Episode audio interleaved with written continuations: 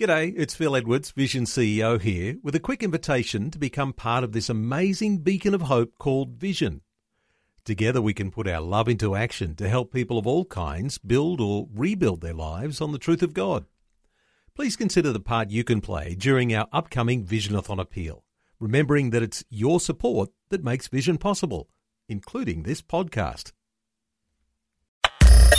Audio on demand from Vision Christian Media. Exploring faith and the future. Neil Johnson and Bible teacher Dr. Kameel Majdali. We're working our way through thoughts about sure foundations for our lives. Kameel, when I think of sure foundations, I'm thinking of those foundations that go down so deep that those foundations are into rock and not just on the soft soil or the sand. Why is it so important to have sure foundations for our lives based in Christ? I'll give you one good reason, Neil, why we should have sure foundations in Christ, why we should listen to his words so we're building our lives on the rock.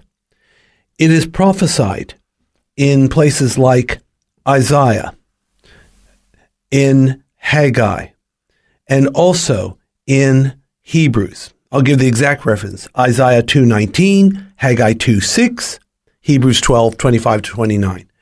That in the last days there will be a great universal shaking where God promises, promises, not threatens, promises that one more time he'll shake not only the earth but also heaven. I like to point out to people a couple of reasons why God is doing this thing. It's actually for wonderful, magnanimous purposes. The first reason is to shake up and wake up the spiritually sleepy and sober up the spiritually drunken. This is talked about in 1 Thessalonians 5. These are people who are totally unprepared for the future. They're, they're kind of stuck in the, uh, how should I the deck chairs of the Titanic when the ship's about to go down the shaking wakes them up and gets them, how should I say, attentive of God and on the gospel road. But the stated reason for the shaking in Hebrews 12, 25 to 29 is God is removing the temporal kingdoms in order to make room for his kingdom, an unshakable kingdom, which of course has no end. When I think of the shaking, I'm thinking of something like an earthquake, something that is going to shake for a period of time and then it might stop. But those buildings that weren't on the firm foundation risk collapsing completely. That's interesting because I was born and raised in California. And one of the adjectives or descriptions of California is earthquake country because it's a pretty long state and it's a very big state and it's the most populous state in the United States. Much of it is on what is called the San Andreas Fault. So, as a school child, I didn't just have fire drills, we even had earthquake drills. And what we had to do is dive under a table or get under a door jamb in the earthquake drill. I remember my first earthquake, and I think I was in the school. And all I noticed, I didn't hear anything, but the table shook a little bit. Like right now, I can see your microphone bobbing up and down. and then it was done. And I thought to myself, and I would have been like seven or eight years old, is that an earthquake?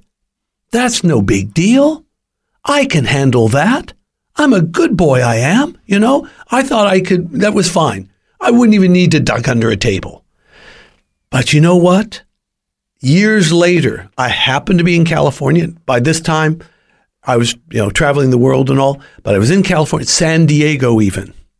And there was an earthquake in the middle of the night. I was already a married man, already had a child.